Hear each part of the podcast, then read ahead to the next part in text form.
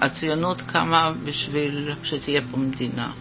בהכרזת העצמאות ישנם כל האלמנטים של מדינה אזרחית ולא מדינה דתית יהודית. ולכן אני לוחמת נגד הכפייה הדתית. ולכן אני לוחמת על הומניזם ועל דמוקרטיה. זוהי הציונות שלי.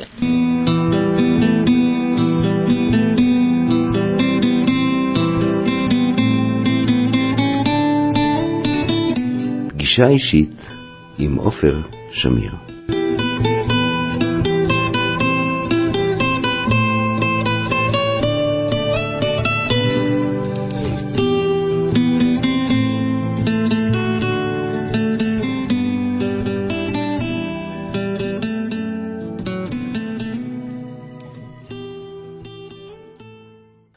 שולמית אלוני הייתה לוחמת זכויות אדם ואזרח. היא הייתה חברת כנסת, שרת החינוך בממשלתו של יצחק רבין ושרת התרבות הראשונה בישראל.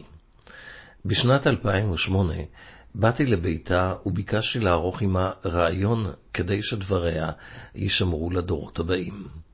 עתה, לאחר שהקמתי את האתר הכל ברשת, וישראל נמצאת במערכת בחירות מתמשכת, אני מעלה את שיחתי עם שולמית אלוני לרשת, כדי שכולם יוכלו להאזין לדבריה, לזכור ולחשוב. מהי הציונות שלך? הציונות שלי הייתה להקים מדינה ריבונית, דמוקרטית. אני דבקה באלמנטים שישנם בהכרזת העצמאות. א', היא לא הוקמה על ידי העם היהודי, אלא אנו נציגי היישוב העברי והתנועה הציונית. הציונות קמה בשביל שתהיה פה מדינה. בהכרזת העצמאות ישנם כל האלמנטים של מדינה אזרחית ולא מדינה דתית יהודית. ולכן אני לוחמת נגד הכפייה הדתית, ולכן אני לוחמת על הומניזם ועל דמוקרטיה. זוהי הציונות שלי.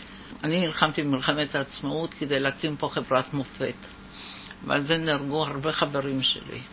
ולמעשה 20 השנים הראשונות, עם כל הקשיים, עשינו גדולות פה באותו כיוון.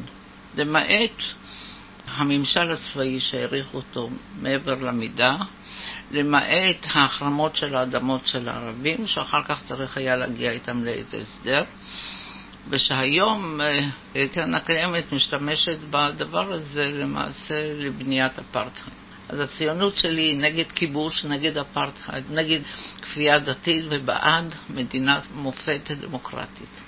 אני חשבתי שהציונות שלך מורכבת מתפיסת עולמו של אחד העם, וגם דרך אגב אני חושב שיש בזה הגבלה מסוימת. טוען שהיהדות איבדה את קניינה הרוחני. והשאלה, בעצם בהקמת החברת מופת, היא בעצם השווה של...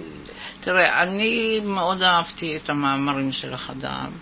אני מצטערת שחדלו ללמד את זה בבית ספר תיכון. אני חושבת שהמסות במאמרים שלו נתנו ביטוי מודרני למחשבה היהודית.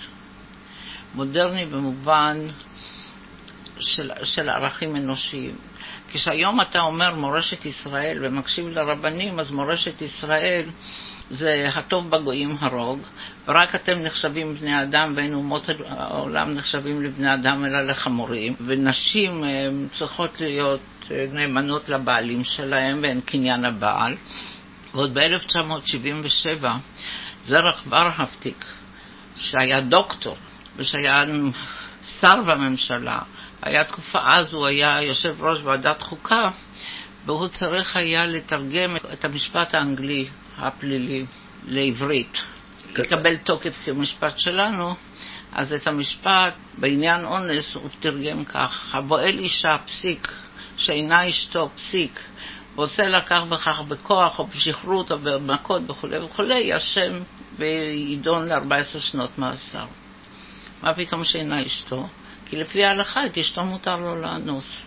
שמואל תמיר התמנה אחרי הבחירות שר המשפטים, אמרתי לו, אל תביא תיקון לחוק, אלא לעניין זה תודיע על תיקון טעות. כי באנגלית זה לא היה שאינה אשתו, אלא שלא כחוק, unlawfully, אבל בשבילו, שלא כחוק, אז את אשתו מותר לו לאנוס. אלה הם המחשבות, ועכשיו שנותנים יותר כוח לרבנים, הם נלחמים שלא יהיו נתונים לביקורת שיפוטית, אז זוהי מורשת ישראל. בעיניי מורשת ישראל זה התנ"ך, ששם לאישה יש אותו מעמד כמו לאיש.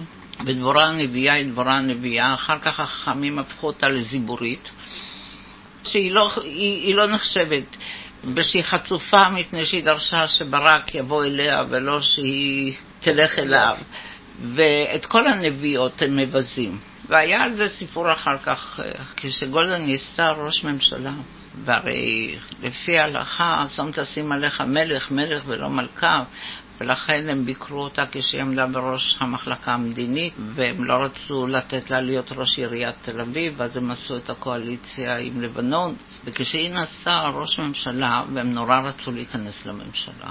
וזאב, זכרונו לברכה, הקריקטוריסט, עשה אז את הקריקטורה הנהדרת של הזאבה הרומאית ושני שרי מפד"ל יונקים מעטיניה, ועל זה היה כתוב האוצר. וגולדה לא הייתה צריכה אותם למעשה לקואליציה, כי אז הייתה לקואליציה של 70 וכמה מנדט, אבל הם רצו להיכנס בגלל הכסף. הלכו לרב ניסים, שאלו מה לעשות, הרי כתוב שם תשים עליך מלך ולא מלכה. אז ניסים אמר שראש ממשלה הוא לא מלך, הוא ראשון בין שווים. אבל ניסים הוא ספרדי והם היו צריכים גם בוסוס, ואז לא היה רב אשכנזי. אז ביקשו את טדי קולג ברב להביא אה, הסכמה ממי שהיה הרב הראשי של ירושלים שהיה חרדי, בצלאל ז'לוטי או משהו כזה. הוא אמר, אה, אין דבר, אתם יכולים להיכנס, היא בדיוק כמו דבורה הנביאה. היא נורא הייתה גאה בזה. כן. כי לא יודעת על זה. הוא אמר את זה מפני שהן לא נחשבות, כל הנביאות שם לא נחשבות. אז אה, ואחד העם כשדיבר על מורשת ישראל, אז הוא נתן למעשה את החלקים ואת הפירוש הנפלא וה, והנכון והמודרני לדברים. לכן הוא באמת נתן ביטוי נכון, גם במאבק שלו, בשתי רשויות ובדברים אחרים. אגב, שדרך אגב הייתה שם עוד בעיה אחרת, שפעם בבה אידלסון, שהייתה יושב ראש הכנסת, מונתה, נדמה לי, הייתה צריכה להיות... להיות ממלאת מקום. מקום. לא, היא הייתה צריכה, ככה, נשיא המדינה היה בחוץ לארץ. קדיש לוז רצה לנסוע לחוץ לארץ, קדיש לוז היה יושב ראש הכנסת. היא רצ... הייתה צריכה למלא גם את מקומו של קדיש לוז וגם של הנשיא, אז לא נתנו לו לנסוע. אבל בעניין הזה, כבר הדבר, זה מה שקרה הרי עכשיו עם אה, משמע יושבת ראש הכנסת. דליה איציק. דליה איציק. פה כבר הייתה התפתחות. כי זה מותר, כי יש להם בוז לכל הכנסת. אז אתה מבין, פה יש התפתחות מעניינת, שהם סגורים בתוכם, והכנסת זה שייך, יש בוז, יש זלזול, אז פה הם, לא, הם יכולים לוותר. אצל אה, אחד העם יש דבר אחד מאוד מרכזי שהוא מציין שהיהדות איבדה את קניינה הרוחני. אני אשאל אותך, איפה היהדות איבדה את קניינה הרוחני? אני נתתי לך עכשיו את הדוגמה. של, של, של הדת, שהדת שולטת. של הדת. אבל אנחנו מדברים זה, את קניינה הרוחני מבחינת אה, המוסר. תקשיב, אני נתתי לך את הדוגמה הזאת, אבל אני יכולה להרחיב לך אותה מבחינת מוסר. כן. תראה, החברה היהודית, היו בה כמה מסגרות. המסגרת האחת של הקהילה הדתית, שמראשית האמנציפציה קבע החתם סופר חדש אסור מהתורה. איזה חדש אסור מהתורה? במקור זה אסור להשתמש בקציר הראשון של העומר. אבל הוא עשה זה ככלל שאסור לחדש שום דבר. כי זה היה סייג נגד האמנציפציה ומתן הזכויות ליהודים. נגד משה מנדלסון, נגד uh, המהפכה הצרפתית אחר כך וכולי.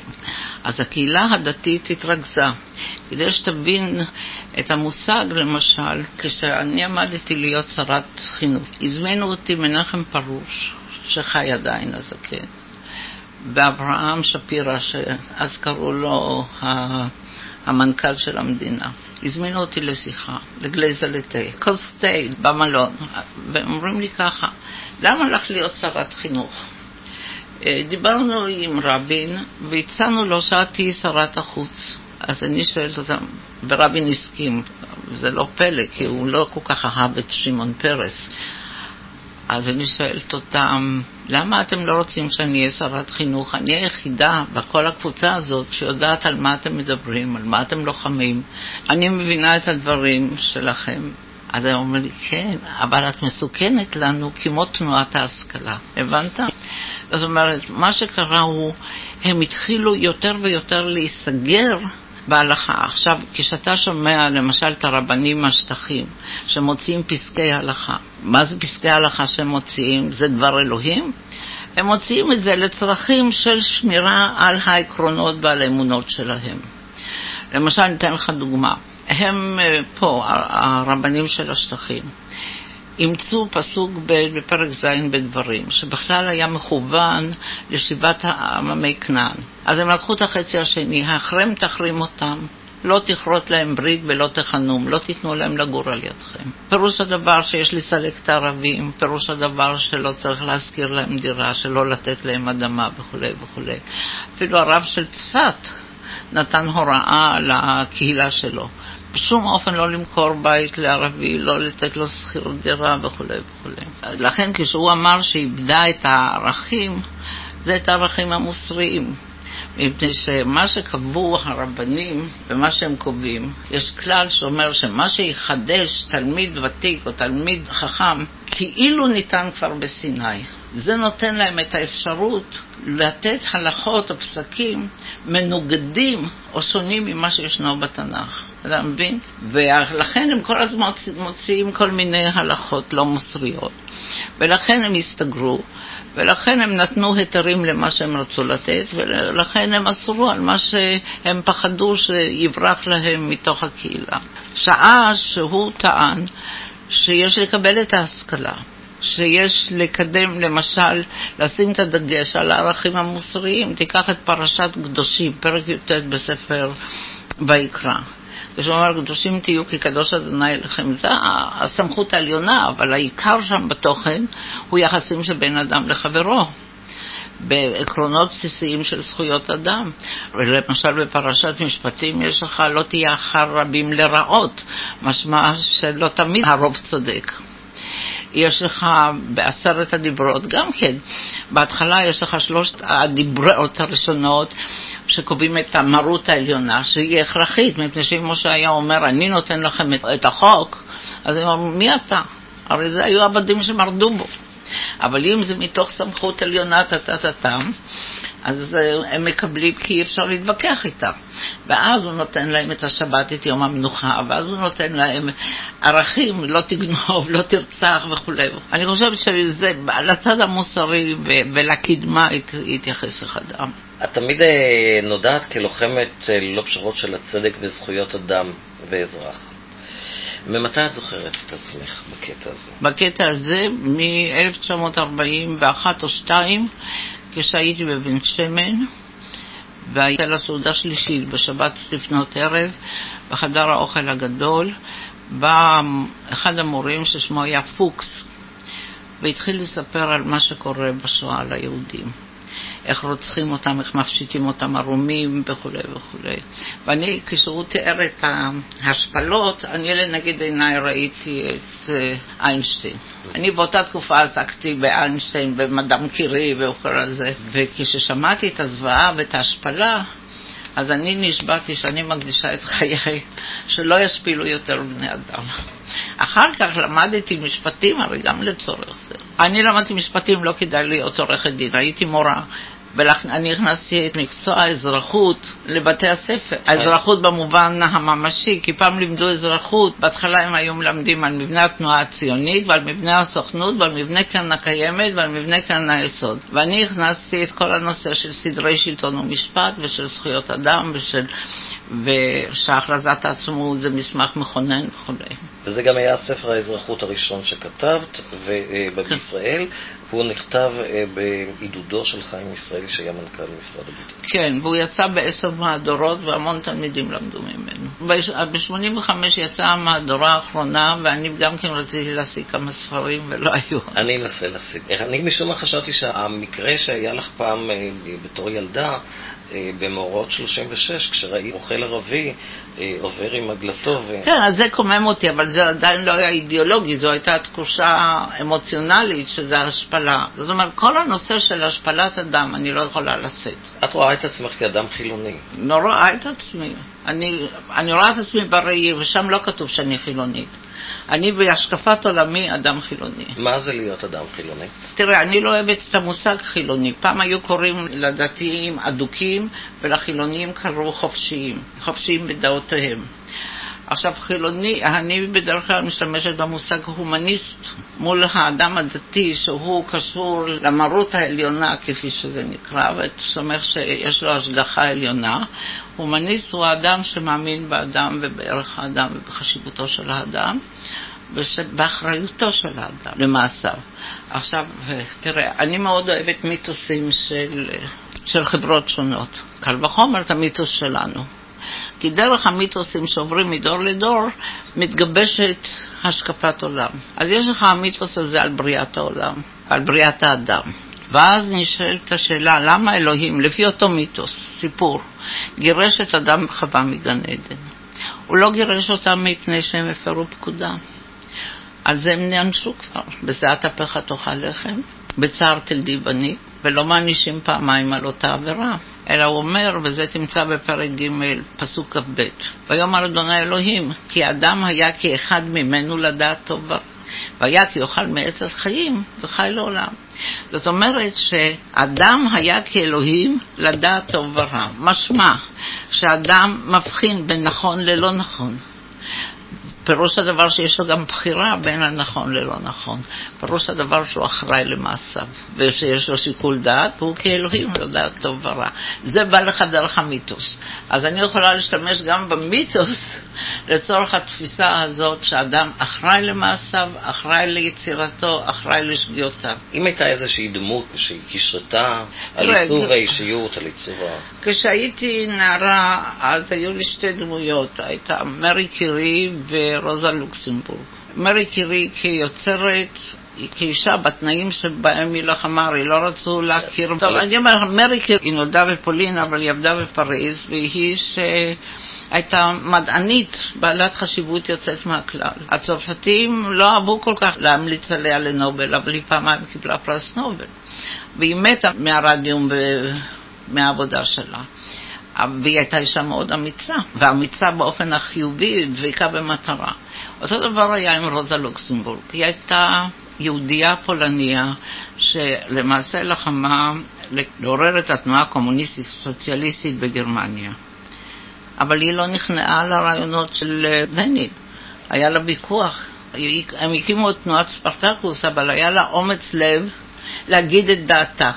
הרי שם כולם עמדו עם ה... העלאה מלשון אל של המנהיג הגדול. והיא לא, היא ידעה להתווכח והיא ידעה לענות, ואני וכחנית. זה אנחנו יודעים. כן. אז זה שתיים אלה. אחר כך אני מאוד הושפעתי ממורי אה, יזהר סמילנסקי. יזהר היה מורה שלי בכיתה ח', ט' וי', ואני כבר בסוף י' החלטתי שאני הולכת להיות מורה, כי אבא שלי מהצבא הבריטי, הוא היה אז בחוץ לארץ. שלח לי מכתב ואמר, תראי, יש המון ילדים פליטים וצריך שיהיו מורים טובים. אז ואני אז הלכתי לבית הכרם, לגמור את התיכון שביעית שמינית בסמינר על שם דוד ילין. אבל הוא כמורה מאוד מאוד השפיע עליי. כמורה, כסופר, כאדם, כדרך העבודה שלו, ובאמת ביקרתי אותו פעם אחרונה כשלושה שבועות לפני מותו. הכושר שלו, האומץ שלו, הדמיון שלו, היחס שלו לספרות, להיסטוריה, היחס שלו לאדם. אז הנה יש לך שלושה, לא צריך יותר. למרות שאני בדרך כלל אהבתי את בית הספר, אף פעם לא היו לי מחברות מסודרות, אבל אהבתי ללמוד, והיה לי זיכרון טוב, אומרים שעד היום. והייתי תמיד ביחסים טובים עם המורים שלי. וכשהגעת לעבוד בעיריית תל אביב, אפילו שאלו אותך יום אחד למה החלפת כל כך הרבה בתי ספר. אה, כן, אמרתי כשההורים שלי אחראים לכך. אוקיי, שאלו אם היית ילדה מופרעת, ואמרת שלא את. ושלא אני אלה ההורים שלי, זה נכון. את יודעת, במשך כל פעילותך הציבורית בסך הכל הצלחת להעביר אה, ולפעול הרבה מאוד אה, לחברה הישראלית ולשנות את תפיסת העולם שלה. בסך הכל, אם אני חושב, אבל קודם כל הצלחת לשנות בכלל את תפיסת מעמד האישה בישראל. זה דבר... אה, הייתי חלוצה בנושא הזה. אחת החלוצות. כי נשים כמו רחל כגן שעמדה בראש ויצו, היא הייתה מהחלוצות. והיא העריכה אותי אני לא אמרתי העריכה, היא תפסה אותי, אמרה, את מתאימה להמשיך ולעשות את זה. זה מצד אחד. מצד שני, אירמה פולק, שהיא ניסתה להקים פה דאגה לצרכן, ולי הייתה תוכנית רדיו מחוץ לשעות הקבלה, אז היא הכניסה לי לראש גם את הנושא הזה. אני אחר כך הקמתי את המועצה לצרכנות ב-1966. אנשים אוהבים לחשוב תמיד שהם המציאו את הגלגל. אני לא המצאתי את הגלגל. אני קיבלתי איזשהו דחף מאנשים שאני ערכתי אותם, ואני המשכתי עם האנרגיות שלי. אחר כך היה גם חוק הגנת הפרטיות, זה גם... אה, אני פה עשיתי עבודה רבה, גם נגד האזנת סתר. החוקים לא יצאו בדיוק כמו שאני רציתי. ועכשיו רוצים לשנות את העניין. כן, עכשיו יש, אנחנו בכלל עוברים, אנחנו חדלים להיות חברה דמוקרטית. אנחנו היום מצד אחד חברה אתנוקרטית ומצד שני חברה שנתונה, אני לא רוצה להגזים, אבל השב"כ והצבא מחליטים לאין ארוך יותר מאשר האזרחים. יצא עכשיו הסרט הזה של מיליון אה, כדורים באוקטובר, ראית את זה? לא. ושם אנחנו רואים מה שאני ידעתי, איך הצבא מתעלם ממה שהממשלה קובעת, איך השב"כ, אנחנו מדינה שאין בה עונש מוות, אנחנו רוצחים בלי סוף, בלי משפט.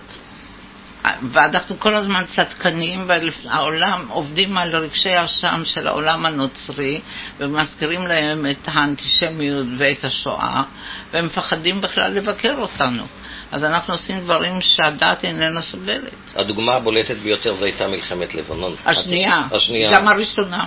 הראשונה אמרו הרי שזה 40 קילומטר, והראשונה תכננו אותה לפני שפגעו בשגריר. זה היה רק ו' שתלו עליו את הסיבה. המטלה, המטלה, כן.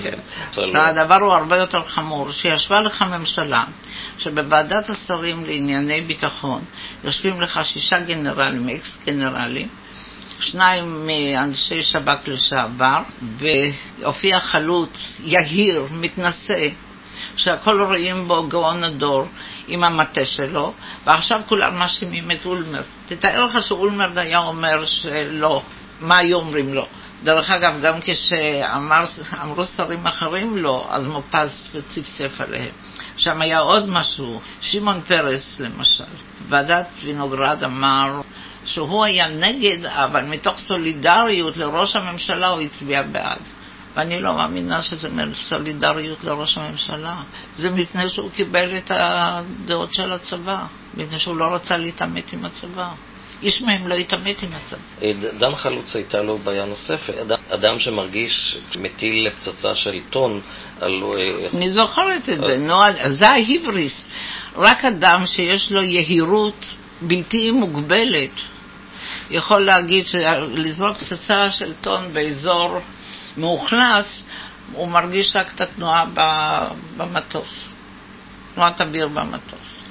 וזה יהירות, ודרך אגב, בכל כל האלים של כל העמים, הדבר שהיה הכי שנוא עליהם זה ההיבריס, אותה יהירות, כתכונה הגרועה ביותר באדם. אולי מפני שהם פחדו מאדם שיש בו היבריס, אבל זה, זה בדיוק חלוץ. והוא הסתדר טוב, הוא מהר הסתלק לפני שיאשימו אותו, ומשרד הביטחון דאג לו כבר למשרות טובות, והכל בסדר. והחשבון שלו בבנק כנראה גדל. אחרי המלחמה. כן. אה, אחר כך היה נושא של חוק הגנת הפרטיות, היום רוצים אה, לאפשר למשטרה פשוט... אה, עכשיו זה דבר נורא, האח הגדול. הם יכולים לשמוע, גם כל שיחה הם יכולים לשמוע ולהקליט. להיכנס לכל מקום דרך אגב. לא, הם רוצים לעשות את זה, עדיין לא עשו את זה, כן? הם רוצים... אבל זה, זה ישנו בהצעת חוק שכבר עברה קריאה ראשונה. זה כבר עבר קריאה ראשונה? זה מה שנאמר לי. תראה, השב"כ למשל ביקש את חברי הכנסת לאפשר לו לבצע עינויים לעוד 18 חודש, הם נתנו לו לשלוש שנים. אחד הדברים שאת הצלחת להעביר אותו זה היה ביטול הדין הפלילי בעבירות הומוסקסואליות. בטח. נכון. כן, זה אחד הדברים. אחר כך היה חוק ההפלות. שהיא... הפסקת הריון.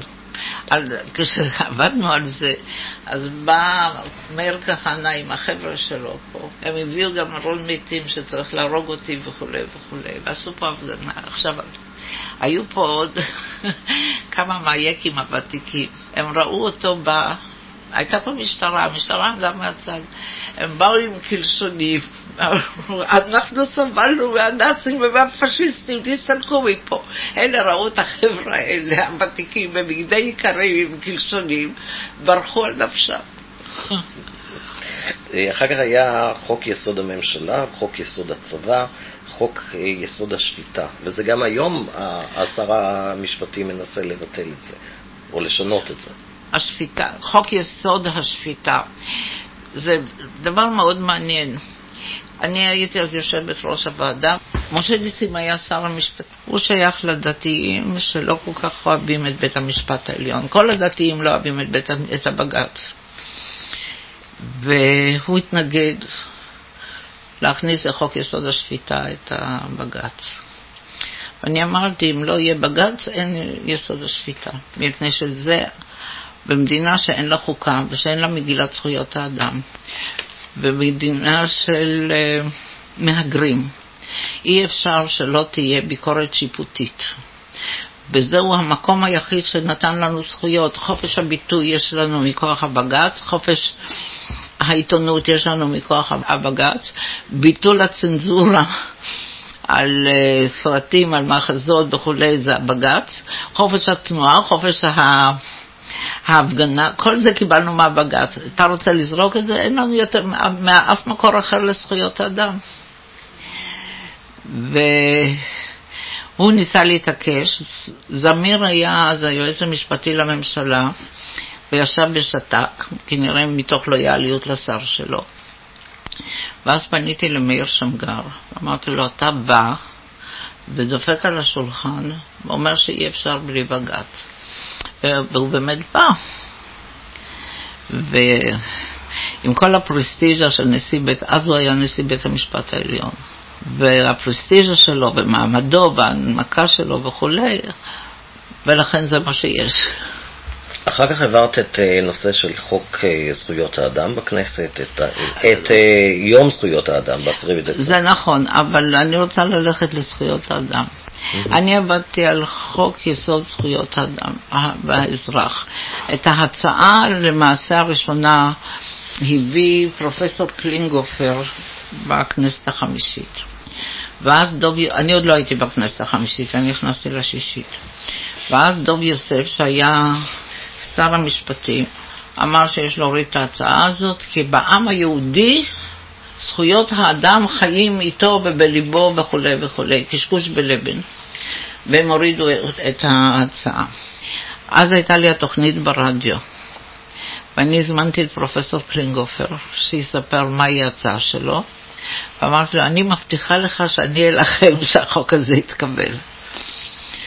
בכנסת השישית, לפני שנבחרתי, באתי ללוי אשכול ואמרתי לו, תשמע, אני הולכת לעזור לך במערכת הבחירות ואני אהיה חברת כנסת, אבל בתנאי שישנו את מצע המפלגה, כי מצע המפלגה היה מסורתית נגד חוקה, ושיכניסו למצע א', חוק יסוד זכויות האדם, ב', צרכנות וג', נציב התלונות הציבור.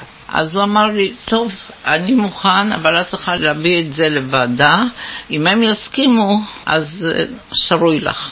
חברים שלי, דוד גולום ונשיאהו, אמרו שפה תצמחנה שערות אם אני אעביר את זה. שערות לא צמחו, אבל העברתי את זה. ביקשתי את חיים צדוק, שהיה שר מסחר ותעשייה, שיזמן לחדרו את uh, הישש זאת אומרת את שמשון שפירא, שאחר כך היה שר משפטים, את אה, עזניה, את קרגמן, את שבו, את ניר, שבו היה עורך דין, ניר היה יושב ראש כנסת ומשפטן. מה שמו היה? שמו הראשון של ניר, נחום ניר. ו... והסברתי להם בזה, והם אמרו, קדימה. הלכתי עם הקדימה לאשכול, הוא אמר, תלכי עכשיו לאבא אבן, כי הוא מנסח את הפרק הזה. זה היה ברור לי אבן יהיה בעד, וזה באמת במצע החדש של מפלגת העבודה לכנסת השישית, זה היה שיקדמו את חוק יסוד זכויות האדם, את החוקה, כל הדברים האלה. אז, ואז הוקמה ועדה מיוחדת, חילקו את ועדת חוקה, חוק ומשפט. שתהיה ועדה לחוקה וחוק ומשפט שוטף. בהתחלה רצו שיצחק רפאל מהמפד"ל יעמוד בראש, עשיתי סקנדל, אז עמד חיים צדוק. הבדל מהותי. You are telling us? ו- אבל זה לא התקדם הרבה מלבד כמה תיקונים וחוקים שונים, לא חשוב. בסופו של דבר, אחר כך אני הייתי יושבת ראש הוועדה, ולקחנו כמובן את ההצעה של קלינגופר ועבדנו עליה, ועד 1984 גמרנו להכין את זה לקריאה שנייה ושלישית. וזה היה מונח על שולחן הכנסת לקריאה שנייה ושלישית, 30 סעיפים, מסכת שתואמת את העקרונות האוניברסליים של זכויות האדם. הקדימו את הבחירות ב-84, וראש הממשלה הראשון היה שמעון פרס. תמיד סיפר שאנחנו ידידים ומכירים וכולי וכולי. הוא לא רצה להכיל על החוק את הרציפות.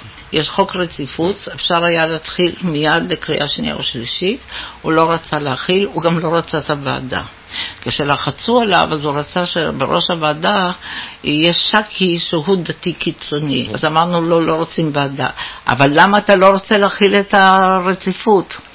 אז יום אחד הוא אמר לי בגילוי לב, אחרי זמן, כי אני מחויב לחרדים, אני צריך אותם. ואז צריך היה להתחיל מבראשית. וזה לקח זמן עד שדן מרידור נעשה שר משפטים, ובגין אמר לו תעבוד על זה, והוא התחיל להכין, ועשה יופי של עבודה, ואז יושב ראש ועדת החוקה היה אמנון רובינשטיין. ואצה לו הדרך, והוא פירק את חוק יסוד זכויות האדם, ועשה הסכם עם יצחק לוי, שהוא דתי קנאי, ימין, וההסכם הוא שהם הביאו לנו את היהודית והדמוקרטית, וזרקו החוצה בכלל את סעיף השוויון. הנימוק הפורמלי היה כדי שנשים לא תדרושנה שוויון בתי דין רבניים, והפחות פורמלי, מותר להפלות כמובן את הערבים. אה, אני, אני לא הייתי אז, כי אני הייתי חולה בבית חולים כשעבדו על זה. וכשאני גיליתי את זה, אז עשיתי סקנדל גדול. בסופו שיש עכשיו בחוק הזה סעיף 1 ו-1א.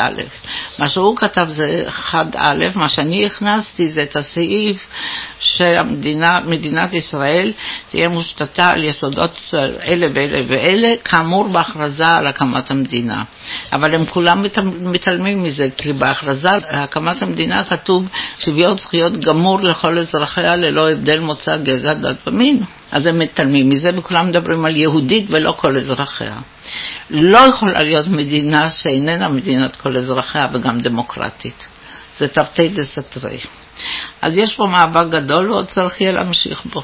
את חושבת שהיא צריכה להיות מדינה יהודית דמוקרטית או לא? אני חושבת שהיא צריכה להיות דמוקרטית, ואני חושבת שישראל היא צריכה להיות ישראל ולא יהודית. כי ישראל הוא אבי האומה. כי ביום העצמאות אתה, יש לך 12 משואות. כי בכל ספרי התפילה, ותיקח את הסידור של ראש השנה ושל יום כיפור, אין יהודי. יש בשבתא את שפוט עמך ישראל. יש עם ישראל, יש ארץ ישראל, יש בת ישראל, יש תורת ישראל, יש בן ישראל. כשאתה אומר יהודית, זה הולך עם הדת.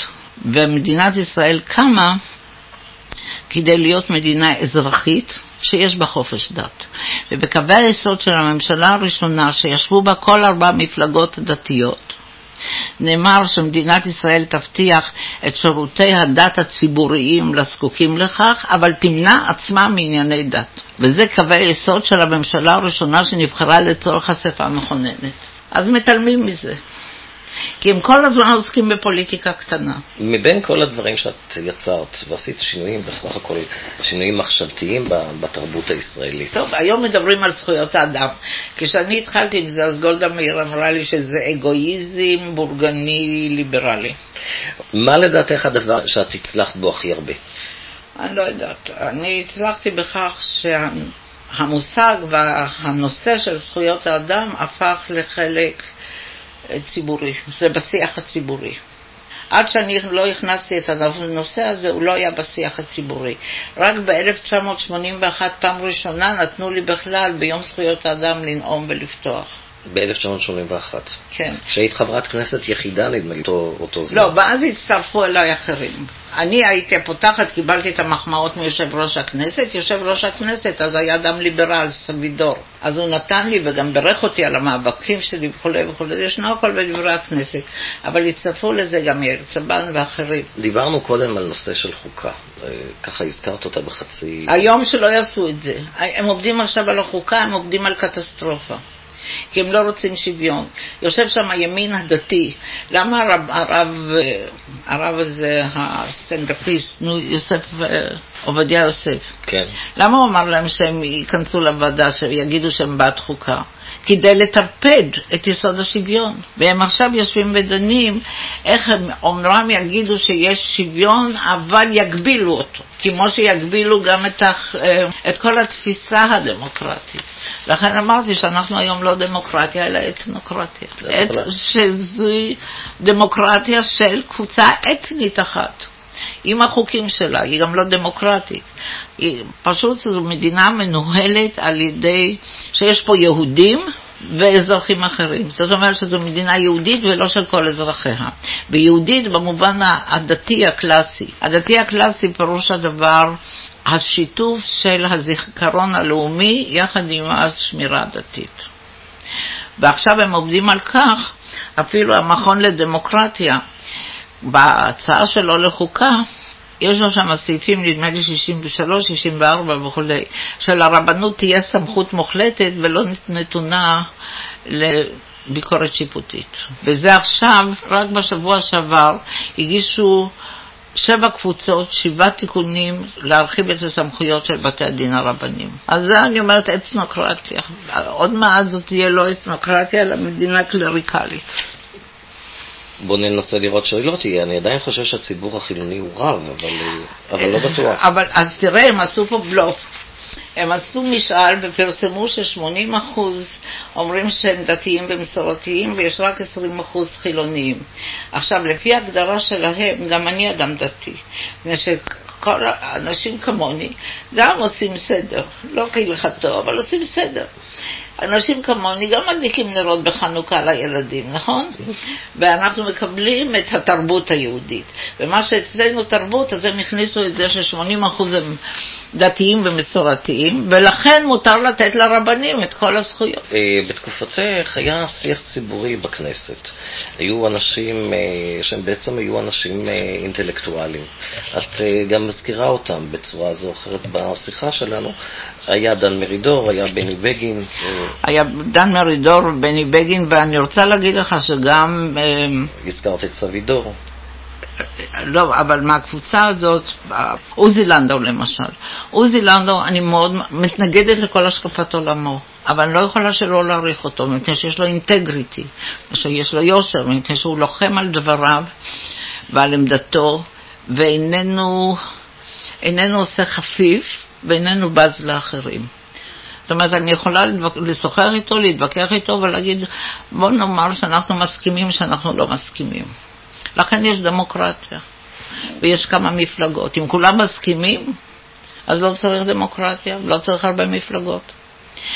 אצל עוזי לנדאו היה בחור נאור מאוד, ודן מרידור, אני מצטערת שהוא לא בממשלה. הוא היה יכול להיות שר משפטים מצוין. הוא משכמו ומעלה בכל נושא. ואותו דבר בני בגין קיפל את עצמו ועזב את זה. את חושבת שבכלל במצב הפוליטי הנוכחי יכול להיווצר מצב שעדיין אנשים כאלה יוכלו להיבחר לכנסת? אני חושבת ש... את צופה שבכל אופן הפוליטיקה הישראלית תתעורר ו...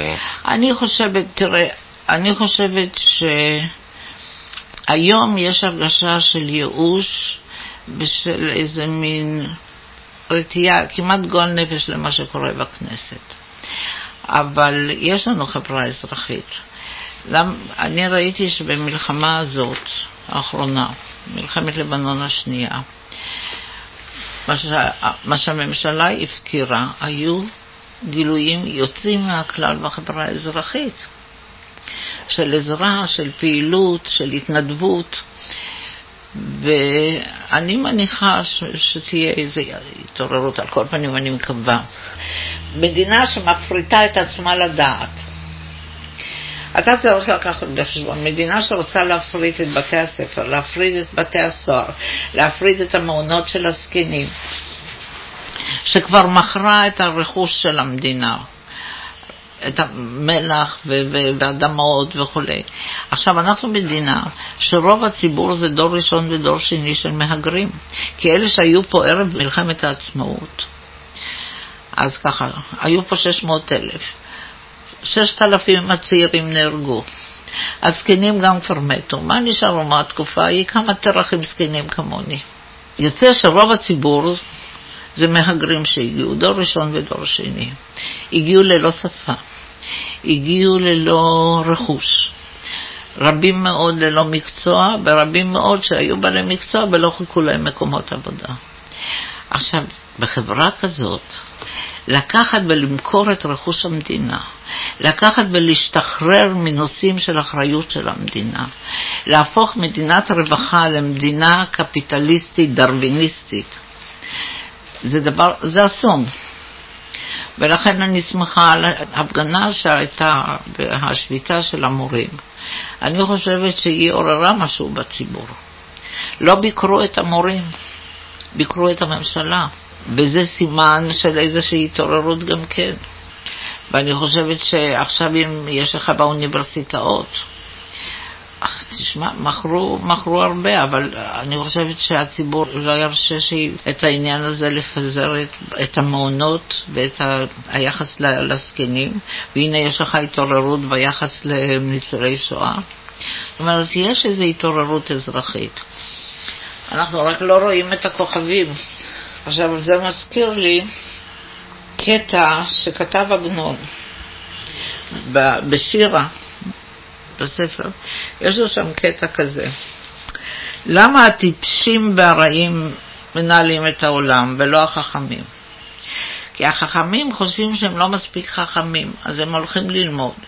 אז מי לוקח את המנהל את העולם? הטיפשים והרעים. כשיש עוד פעם בחירות, החכמים חושבים שקרו דברים חדשים שהם צריכים ללמוד. אז הם שוב הולכים ללמוד, ושוב הרעים, הטיפשים, מנהלים את העולם. זה, אני מספרת את זה כך, אבל זה קטע מקסים מבחינת הביקורת. וכשאתה מסתכל מסביב, אתה מגיע למסקנה שהוא צדק.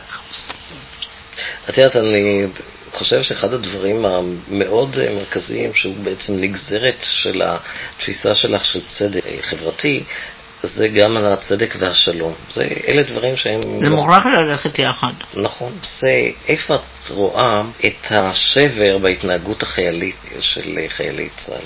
מתי זה קרה, אם זה קרה? זה קרה כל הזמן, מראש, גם במלחמת העצמאות וגם לפני זה. רפול... אה, לקח הרב והטביע אותו בתוך ביצה, ואחר הכניסו לו את הראש לתוך כברת. והיו כל מיני גילויים. אבל זה נעשה נורא עם האינתיפאדה הראשונה ועם האינתיפאדה השנייה עוד יותר גרוע. אבל באינתיפאדה הראשונה עכשיו יש עדויות שהחיילים מספרים. אז למה לי לספר מה שאני שמעתי? עכשיו עשו תחקיר בעיתון כתב העת 2000 האחרון שיצא בהוצאת עם עובד, עשו עדויות, אז מספרים שהיחידה שנשלחה לרצועת עזה, הגיע המפקד, התחיל להריץ אותם, ובדרך הם ראו מצד ימין של הכביש ילד בן ארבע משחק בחול. הוא לקח את הילד, שבר לו יד, שבר לו רגל, זרק אותו על הרצפה, דרך עליו, ואמר, כך צריך לעשות לאויב. אז ברגע שזה נעשה, הם היו בשוק, למחרת כולם עשו אותו דבר. ואז הם מספרים איך הם התעללו באוכלוסייה, איך העירו אותם באמצע הלילה ואמרו להם לשכב על הכביש ולעשות אה, תרגילי... יש קידת שמיכה. שמיכה. ואיך נכנסו לבתים, ואיך התעללו, ואיך גנבו, ואיך הפכו, ואיך איך נכנסו לבתים ולקחו קמח וזרקו למכונת הכביסה, איך הכריחו בן להרביץ לאביו, איך הושיבו אנשים על הברכיים והכריחו אותם לשתות שתן. הרבה דברים יפים, ועם המכות, עם המבוטים, לא להרוג אלא לשבור. אני הייתי ברמאללה. בכיכר המרכזית שם היה, אני לא יודעת אם עדיין יש, קיר שקראו לו קיר המוות. היו תופסים את, הערבים, פלסטינאים, שמים אותם מאחורי הקיר, פנים, ראש אל הקיר, ותוקעים להם מכות. אתה ראית זרימה של דם שם מסביב. אני הלכתי, ראיתי את זה במו עיניי. למה צריך היה את זה? ושברו חלונות של זה חלונות ראווה, וזרקו גז מדביע לכיתה, לקומה שנייה לילדים מכיתה ב' או ג', שהם קפצו למטה וחלק מהם נפצעו וחלק נהרגו. ככה שיש הרבה סיפורים. נשמע, א', אני לא מודע לזה, אבל אה, זה נשמע מבהיל ביותר. זה, זה עוד אפס קצהו, יש הרבה יותר גרוע. אני דווקא חשבתי משום מה שתספרי לי דווקא על כפר קאסם, שזה הייתה בעצם השבירה הראשונה. כפר קאסם היה דבר מאוד מעניין. אני אז הייתי, למעשה עשיתי את הסטאז' שלי במשרד הביטחון. וזה נודע לי עוד לפני שזה פורסם, כי אז החליטו לשמור את זה בסוד. עכשיו, כדי להסביר לך מה שקרה שם, אני רוצה לתת לך איזשהו מונח. יש מונח של מה שנקרא מנטליטה של קבוצה. קיסר לא צריך היה להסביר לחיילים שלו לעבור את הרוביקון. כשהוא אמר קדימה הם הבינו מה הוא רוצה. כשרבין ופרס רצו שרץ תסכים לכך שיכניסו לחוקי היסוד את כל החוקים הדתיים, אז אמרתי לרבין, זה לא יקום ולא יהיה. אז הוא אמר, אבל זה הבטיח לי, זה הבטיח לי. היה כנס, שאלתי אותם, הנה זו ההצעה שהם מציעים כדי שש"ס תחזור לממשלה. לא נמצא אחד שנמנע ולא נמצא אחד שתמך. כולם היו נגד.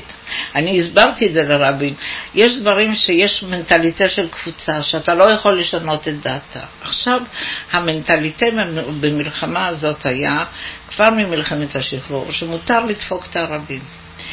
עכשיו, אילו היה שם רק אחד בתוך הקבוצה הזאת, כשהוא אמר אללה ירחמו, אם היה שם רק אחד שאומר, חבר'ה, מה אנחנו עושים? אנחנו לא צריכים נשים וילדים.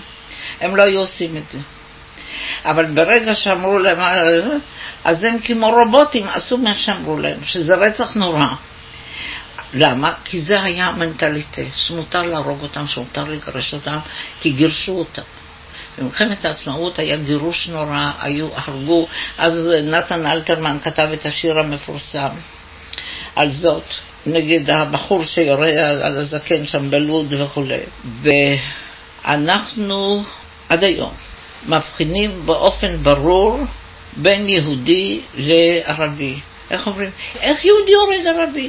כל יום אנחנו רוצחים ערבים, ילדים, נשים. רואים מרחוק אישה יושבת עם ילדים וירו עליהם. אחר כך הרגו אותם, אחר כך חשבנו שזה מסתננים או טרוריסטים. איך יהודי הורג רצחו את רבין. אני אומרת, סליחה, כל יום יהודי הורג יהודי, לא? תראה, אני לא יכולה לשאת את הצדקנות שלנו. היהודים רוצחים והיהודים גונבים, והיהודים סוחרים בנשים, והם סוחרים גם בנשים יהודיות. ואנחנו, יש לנו קבוצות מושחתות, והיה גם קודם, והיהודים בפוילין סחרו ומכרו נשים, בחורות צדקניות, שאמרו להם שיש להם עבודה בארגנטינה, ומכרו אותם לזנות. אז אה, אנחנו לא צדיקי הדור. תגידי, מה היו בעצם ההחמצות הכי גדולות שישראל החמיצה? שלום, הרבה פעמים. ממלחמת ששת הימים, דרך הממשלת רבין הראשונה, שאני ישבתי בה, ושהייתה הצעה של חוסיין באמצעות קיסינג'ר, שהוא מוכן ללכת לרבאט ולהצהיר שהוא יהיה אחראי לפלסטינאים. הם היו אז אזרחי ירדן עוד. בתנאי שאנחנו, א', נותנים לו את, תחילה את הפתח של יריחו, ומתחייבים משא ומתן והעברת השטחים. אז אנחנו לא רצינו. ישבו שם גלילי, ישבו שם יגאל אלון. אל תשכח שארץ ישראל השלמה הייתה המצאה של אה, טבנקין, אחדות העבודה. אז זו הייתה הזדמנות אחת. ההזדמנות הראשונה הייתה מיד להחזיר את השטחים, כמו שבן גוריון אמר. ואחרי זה הייתה עוד הזדמנות, והייתה הזדמנות גם בקמפ דיוויד, עם ברק. אבל ברק אה, רצה להכתיב, הוא אמר take it or leave it. ואחר כך הוא נהיה ברוגס, וכשהתקדמו במשא ומתן, אבל זה היה בלעדיו, אז הוא עשה את הספין המפורסם שלו שאין עם מי לדבר. והתחילו להאשים את ערפאת באינתיפאדה השנייה, שעה שהמודיעין, זה ישנו עכשיו גם בסרט העדויות, אבל גם יורם פרי קיבל את העדויות האלה. שגם המודיעין, גם אמ"ן, ידעו שערפאת א' התנגד, ב' הוא ניסה אה, להרגיע ושזה לא תהיה אינתיפאדה. והדבר החשוב ביותר, שערב עלייתו של שרון להר הבית, ערפאת נסע אל אה, ברק הביתה. כן, ערפאת הגיע אליו הביתה והתחנן לפניו שלא ייתן לשרון לעלות. אז החכם אמר לו זו מדינה חופשית, לך ולי לא היו נותנים לעלות עם צבר ועם אנשים חמושים. למה הוא עשה את זה ברק? הוא עשה את זה מפני שלא היה לו רוב בכנסת. והוא חשב על איזושהי קומבינה שבמצב הרע, במצוקה שלו, או ששרון יהיה שר ביטחון אצלו, או שהוא יהיה שר ביטחון אצל שרון, ושהם יעשו ברית. ולכן הוא נתן לו לעלות. ואחרי זה פרצה אינתיפאדה, והוא אחראי לאינתיפאדה השנייה. ובקמפ דיוויד הוא רצה שיקבלו את מה שהוא אמר. אמרו לו, תראה, יש פה ועדות, הוא הרי לא, שיתף את הוועדה שלנו בחומר שהיה לו. הוא לא עשה איתם אף מפגש מוקדם. כשהוא ראה שבכל זאת, כשישבו בתו המתקדמים ויכולים להגיע להסכם, אז הוא יצא עם הספין הזה ועשה דבר שאף ראש ממשלה לא עשה, ולדעתי אין לו סמכות לעשות. הוא ביטל את כל החלטות הממשלה הקודמות והסכמי הממשלה הקודמות. והוא עשה את זה בציווי של הוד מעלתו הדיקטטור. כי לבטל החלטות ממשלה יכולה רק החלטת ממשלה. הוא לא אסף את הממשלה, הנפוליאון הזה. ועכשיו הוא עוד פעם רוצה להיבחר. ויש אנשים שתומכים בו, ולדעתי הוא האיש הכי מסוכן במדינה. לפי עגנון יש לכל אדם קצובת מילים, לפי תהילה של עגנון. אוקיי. Okay. אז בואו נסיים. נסיים את זה, את, אה, רציתי לפתוח את הרעיון בפרק המשמעותי ביותר בתנ"ך מבחינתך, ואני חושב שאני יודע מהו, את הזכרת אותו. הדבר הכי משמעותי בשבילי, אמרתי לך שמכל הנביאים אני אוהבת את ירמיהו. וכשירמיהו התקדש לנבואה, הוא קיבל ציווי, עצה נורא חכמה. אל תחת מפניהם פן אחיתך מפניהם. זאת אומרת, כשאתה יוצא למאבק, אל תפחד מה, מהאנשים האלה. בגלל שאם תגלה רק סימן של פחד, הם ינצחו אותך. זה נכון ביחסים עם מאפיה, זה נכון ביחסים עם גנבים ועם רמאים, זה נכון בייחוד במלחמה פוליטית. וזה, וזה משפט מפתח אצלי, אל תחת מפניהם פן אחיתך מפניהם. מעבר לזה, יש שם כל כך הרבה דברים נפלאים שאני אוהבת. אני אוהבת את ספר איוב, ואת ספר קהלת, ואת ירמיהו ואת עמוס. אני נהנית הנאה מרובה מסיפורי בראשית, בייחוד מסיפורי הבריאה וכל האגדות שמסביב. אה, על אברהם אבינו, אז אה, הוא נבחר, איך כתוב שם? כדי ללמד את בני ביתו ובניו אחריו לעשות צדקה ומשפט. אבל הוא פישל בעניין של העקידה. הוא יכול היה להתווכח עם אלוהים על העניין של אה, סדום ועמורה, אם ישנם 50 איש, אם ישנם 40 איש, התספה צדיקים, שופט כל הארץ לא יעשה משפט, התספה צדיקים רשע, היינו נגד ענישה קולקטיבית. וכשאומר לו אלוהים, קח את בנך, את יחידך אשר אהבת, אז הוא עושה מה שכולם עשו באותה תקופה, הקריבו לילים את בניהם הבכורים. ומה עשה יפתח הגלעדי? ומה עשה משאב מלך מואב שהקריב את בנו על החומה ונגמרה המלחמה? ומה עשו אלה שבגיא בן הינום שהקריבו את הבנים למולך? הוא צריך היה להגיד, האל שבחר בי ושאני בחרתי בו לא רוצה קורבן אדם. והתוצאה הייתה שבא המלאך, ומהרגע שהוא הרים את המאכלת, אלוהים כבר לא דיבר איתו ישירות, רק על ידי שליח. ואחר כך הוא כבר לא נחשב. אבל בנו על זה כל מיני תיאוריות. עכשיו, הזכרת את ברק, את אהוד ברק. אהוד ברק. ואם היית צריכה היום לבחור בין השלישייה, השלישייה הפוליטית הקיימת, מי זה? אולמרט, ברק ונתניהו, מי היית...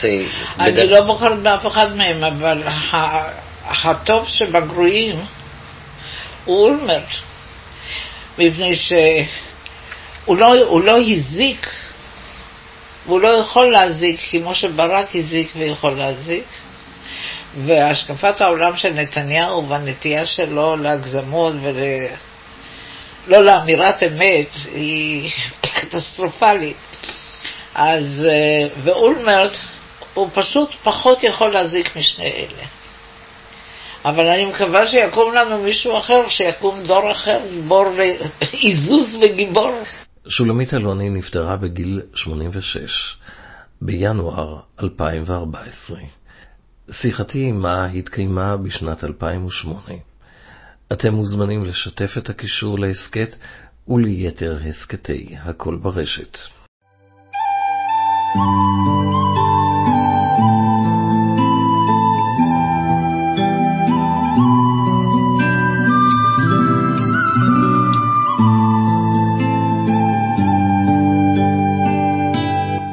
פגישה אישית עם עופר שמיר.